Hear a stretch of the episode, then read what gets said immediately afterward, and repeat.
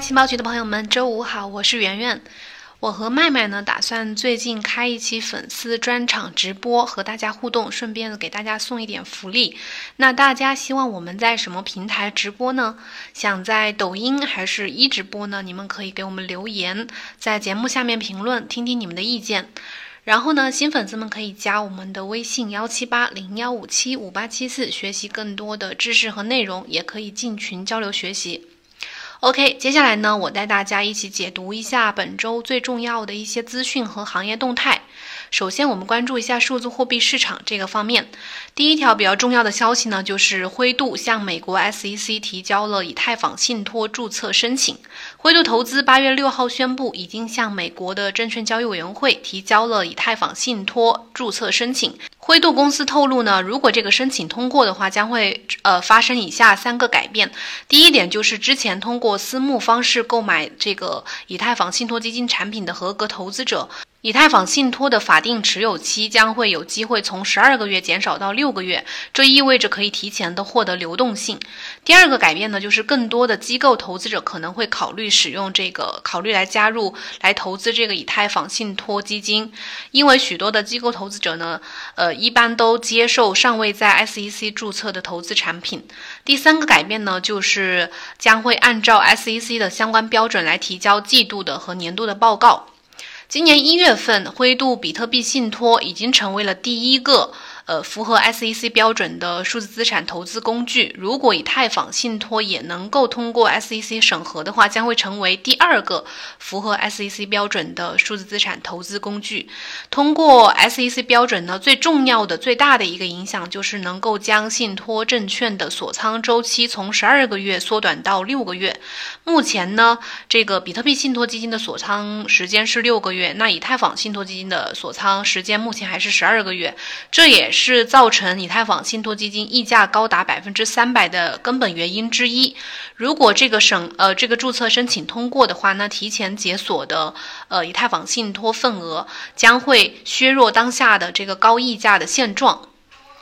第二个重要信息呢，就是这个 Square，它在过去的十二个月里面购买了价值约十五亿美元的比特币。根据 Daily Holder 八月六号的消息，美国零售支付巨头 Square 在过去十二个月当中购买了价值约十五亿美元的比特币，来促进它的移动应用程序上的大量的客户需求，来满足客户的需求。这些比特币购买大部分是发生在最近的一个季度时间之内。另外呢，根据他们八月四号的官方发布的数据，他们二零二零年第二季度 Cash A P P 服务实现了八点七五亿美元的比特币成交额，产生了一千七百万美元的比特币毛利润，同比分别增长了百分之六百和百分之七百一十一。这个 Cash A P P 呢，是总部位于旧金山的金融服务和技术公司这个巨头 Square 旗下的一款。多功能的转账支付软件，从二零一八年接入一键购买比特币的这个功能以来呢，通过这款软件销售的比特币每年都在以超过百分之一百的速度增长。二零二零年第一季度的比特币成交额几乎和可以和灰度来相提并论。历史数据显示，Cash A P P 在二零二零年第一季度的比特币成交额交易额是三点零六一亿美元，毛利润是七百万美元。第二季度呢，他们付呃实现了八点七五亿美元的比特币成交额，产生了一千七百万美元的毛利润，可以看出这中间的手续费也确实不低啊。然后第三个重要信息呢，就是 SEC 文件表明，这个上个季度呢，已经有超过二十家机构投资了灰度的比特币信托。然后目前的年轻一代投资数字货币的可能性呢，比老一辈要高很多。根据福布斯八月六号的消息，近期已经有超过二十多家机构向美国证券交易委员会，也就是 SEC 提交了上个季度的营收文件。文件当中都表明呢，他们就是文件上上面显示他们都投资。了灰度呃灰度公司旗下的比特币信托基金，其中呢这些机构包括管理着四十五亿美元资产的方舟投资公司和管理着五十三亿美元资产的 Horizon，呃 Kinetics 这些老牌的投资公司，这也足以见识到目前这个机构投资的规模之广啊。另外呢，灰度在呃前天发推特说，他们在未来的二十年里，超过六十八万亿美元将从老一代转移到年轻一代。而年轻一代投资比特币等数字货币的可能性呢，要高比老一辈要高出五倍。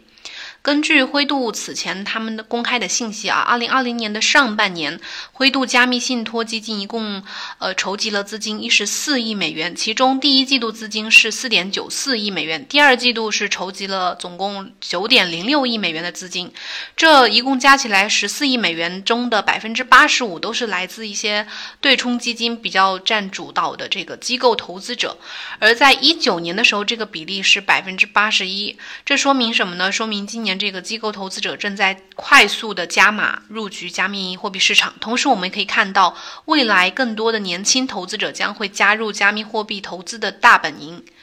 第四个消息呢，就是关于这个刚刚提到的这个对冲基金啊。根据 Coin Telegraph 八月二号的消息，普华永道和资产管理公司艾尔伍德发布的联合报告显示，加密货币对冲基金和二零一九年相比增长了一倍。目前有超过一百五十个活跃的加密对冲基金，其中百分之九十七的对冲基金交易了比特币。普华永道的合伙人在接受采访的时候表示呢，加密对冲基金行业将在未来的几年呢，随着比特币价格的拉升而出现更显著的增长。因为对于很多投资者来说，投资对冲基金是最简单的一个切入点。对冲基金呢是投资基金的一种形式，它意思就是风险对冲过的基金。对冲基金采用各种交易手段进行对冲、换位、套头、套期，来赚取巨额的利润。世界范围内呢，比较有名的有桥水联合基金、文艺复兴科技，还有千禧管理、城堡投资、索罗斯量子基金、元盛投资、德绍等等。目前呢，全球的这个呃加密货币对冲基金数量有将近四百家，活跃的呢可能有一百五十家。这些活跃的对冲基金里面有百分之九十七都投资交易了比特币，也就是大概占到了一百四十五家。但是世界范围内对冲基金数量远不止四百个。未来随着比特币价格的上涨呢，将会有更多的对冲基金进入到这个加密货币的领域。但是其实并不是所有对冲基金都是赚钱的啊，比如二零一七年成立的这个加密货币对冲基金 Euro Capital，他们已经损失了一半的资金了，并且正在向投资者退还剩余的资金。第五个重要的信息呢，就是比特币挖矿、比特币矿工方面的。根据 Coin Metrics 近期的统计，比特币矿工在七月产生了约三亿美元的收入，呃，比六月的相比是高了。呃，二点八一亿美元，这是从四月份以来矿工收入的首次增加。相应的，以太坊网络拥堵状况也似乎迎来了一个缓解，链上转账的费用大幅的降低。根据 ETH Gas Station 的数据显示，周三的这个平均 gas 费用是在三十到四十 GV 之间。值得注意的是呢，在三十分钟之内确认交易的最低价格是六 GV。那在过去的两个月当中，以太坊 gas 费用一直都保持在一个非常高的位置，曾经有多次触及到了一百四十 GV。与此同时呢，gas 使用量和代币转账数量也有小幅的下降。对于比特币矿工来说啊，这个群体一个月收入三亿美元，如果按照比特币均价一万美元来计算的话，矿工一个月能赚到三万个比特币。而矿工一个月的挖矿奖励也不过就是两点七万个比特币，说明手续费奖励已经大于了这个挖矿奖励的总和。这说明呢，比特币挖矿已经进入到了新时代，也就是挖矿手续费主导的时代。此外呢，DeFi 的火爆导致了以太坊链上的手续费居高不下的情况也正在得到缓解。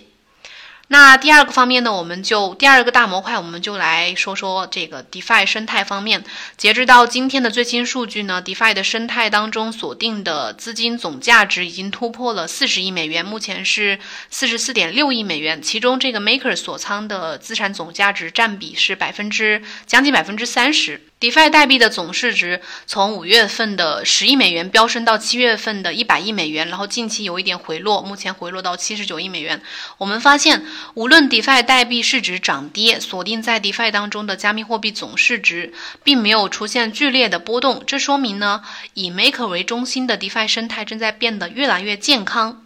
第二个数据呢，就是关于它的呃这些主要的主流的 DeFi 的平台的访问量，在过去几个月都出现了激增。从这个数据显示来看，从四月和五月开始，许多受最受欢迎的 DeFi 平台，包括 MakerDAO 啊、Compound 呀，还有 Aave 啊等等，可以开始看到他们的网站的访问量显著的增加。Compound 在四月的这个访问量是八万，然后到六月就飙升到了四十八万，七月份就达到了五十四万，这个访问量真的是猛增啊！另外，这个 Uniswap 也是，它是这个七月份 DEX 交易量的一个领导者，就是头部老大，它的网站的访问量也大幅度的增长，从九万次访问到了增加到了一百四十万次。事实上呢，不仅是 Compound，还有这个 MakerDAO 这些主流的 DeFi 平台的访问量在增加，有一些 DeFi 相关的数据分析网站的呃流量访问量也在爆发式的增长。SimilarWeb 的数据显示，DeFiPulse 点 com 的网站呃访问量就是他们的流量访问情况，从二月份到七月份。呃，是先下降，然后再上升的一个态势。五月份以来的访问人数呢，呈现出一个爆发式的增长的态势。比如这个 DeFiPost 点 com 的五月份的访问量是九点五万，但是到了七月份，访问量增加到了四十二点七万，涨幅达到了百分之三百四十九。这个 DeFiPost 点 com 呢，这个平台是一个比较好的这个一个网站，就是一个比较专业的 DeFi 平台的呃数据分析网站。大家在上面可以看到，呃，目前 DeFi 的这个锁仓的代币总价值的这个数量，大家可以感兴趣的话，可以私下的去查看。那第三个方面呢，就是看一下行业声音这一块，这块呢主要给大家讲讲这个最近这个闹出来的这个 BCH 分叉的这个事件吧。杨海波呢，他在这个就是这个微比特矿池的 CEO 杨海波，在八月六号的时候发布推特说，正在考虑构建一个从 BCH 继承的一个新的比特币分叉，呃，他简称目前简称它为比特猫，就是 Bitcoin Cat。比特币现金社区呢需要真正的领导者，他认为这个也欢迎现在所有对比特币现金感兴趣的人去参与创建这个。然后到了八月七号的中午，他在这个 Bitcoin Cat 的社区讨论群里面发布了关于比特猫分叉实验的一个提案，其中提到呢，比特猫分叉币目前一切想法都是一个初步的，也可能随时被终止。杨海波强调，如果这个分叉实施的话，首先会在比特币现金十一月十五号的分叉当中来进行继承目前的比特币现金的原链，然后在接下来的一年当中，在治理和技术层面做出重大的调整和改进，在一年之后呢，进行一次新的硬分叉，然后就继续保持协议的稳定，没有确实必要的话，就不会再进行新的硬分叉了。这个比 BCH 硬分叉的事件是怎么回事呢？就是近期 BC BCH 社区啊，对于今年的十一月份实施的这个硬分叉方案产生了一个分歧。这个分歧的核心在于对难度调整算法的改进方式。BCH 开发社区对算法提案就是各执己见，以这个 ABC 团队为代表的，还有另一部分其他的开发者，这两方出现了一个分歧。最终呢，呃，直到今天啊，有多位的 BCH 开发者发表了一个联合声明，将会在今年的十一月十五日对这个 BCH 就是比比特币现金链上实施一个难度调整算法，就是 ASERTDAA 这个算法名称叫。而这个杨海波个人想提出就是分叉 BCH 呢，是声称他想赶走 ABC，他可能不太喜欢这个 BCH ABC 这个团队。他认为现在的 BCH 没有好的治理机制，造成了混乱和分歧。假如啊，假如这个杨海波声称的这个 BCC，就是他这个 Bitcoin Cat 这个链能够成功的实施分叉的话，或许我们又会将见证一个新的分叉币的诞生。不过呢，目前很难说这个分叉能获得几成的共识，只是他个人的一个呃暂时的一个构想罢了。之后我们还会继续继续的关注。第四个模块就是区块链的产业赋能方面，这一方面跟大家简单的、快速的说一下。第一条就是央行清算总中心和三家银行签署了区块链付费亭交易平台的合作协议。目前呢，这个中国人民银行清算总中心和中信银行、中国银行、中国民生银行正式签署了区块链付费亭交易平台合作协议。这意味着由中信银行倡议建立的区块链付费亭交易平台正式成为一个行业平台。截至到目前，这个平台的联盟成员已经增加到了四十三家，累计办理业务超过三千亿元人民币，助推了国内信用证向下的呃资产交易的线上撮合和流转。第二个是关于咱们央行数字货币的，财联社八月六号的消息，数字货币在我国的这个落地的脚步声越来越近。有数位的国有大行人士表示，正在深圳等地大规模的测试数字钱包应用，为数字货币正式落地进行一个测试准备。数字货币由央行牵头进行，各家银行此前呃数月都已经在落地这个场景进行测试。目前呢，部分大行的内部员工已经开始使用了，就是内测使用，用于转账啊、缴费等等场景。目前这个据说这个数字货币 APP 啊是可以凭手机号就可以完成转账的。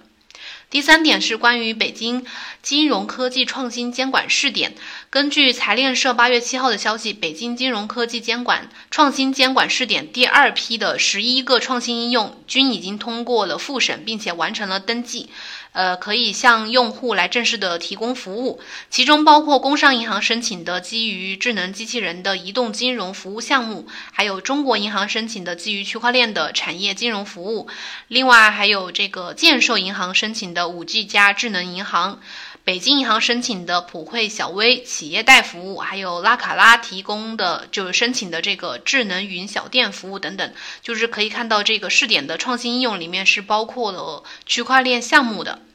最后一条呢是八月七日来自上海证券报的一个消息，为了扎实推进落实央行等四部门发布的关于金融支持粤港澳。大湾区建设的意见呢？深圳联合央行的深圳市中心支行、深圳的银保监局、深圳证监局制定了一个深圳市贯彻落实行动方案。这个方案里面指出呢，进一步的提升深圳的金融服务创新水平，其中包括加快搭建科创金融服务平台，加强这个金融科技载体建设，加快推进央行贸易金融区块链平台建设。推动移动电子支付工具在深港澳互通使用等这七项举措。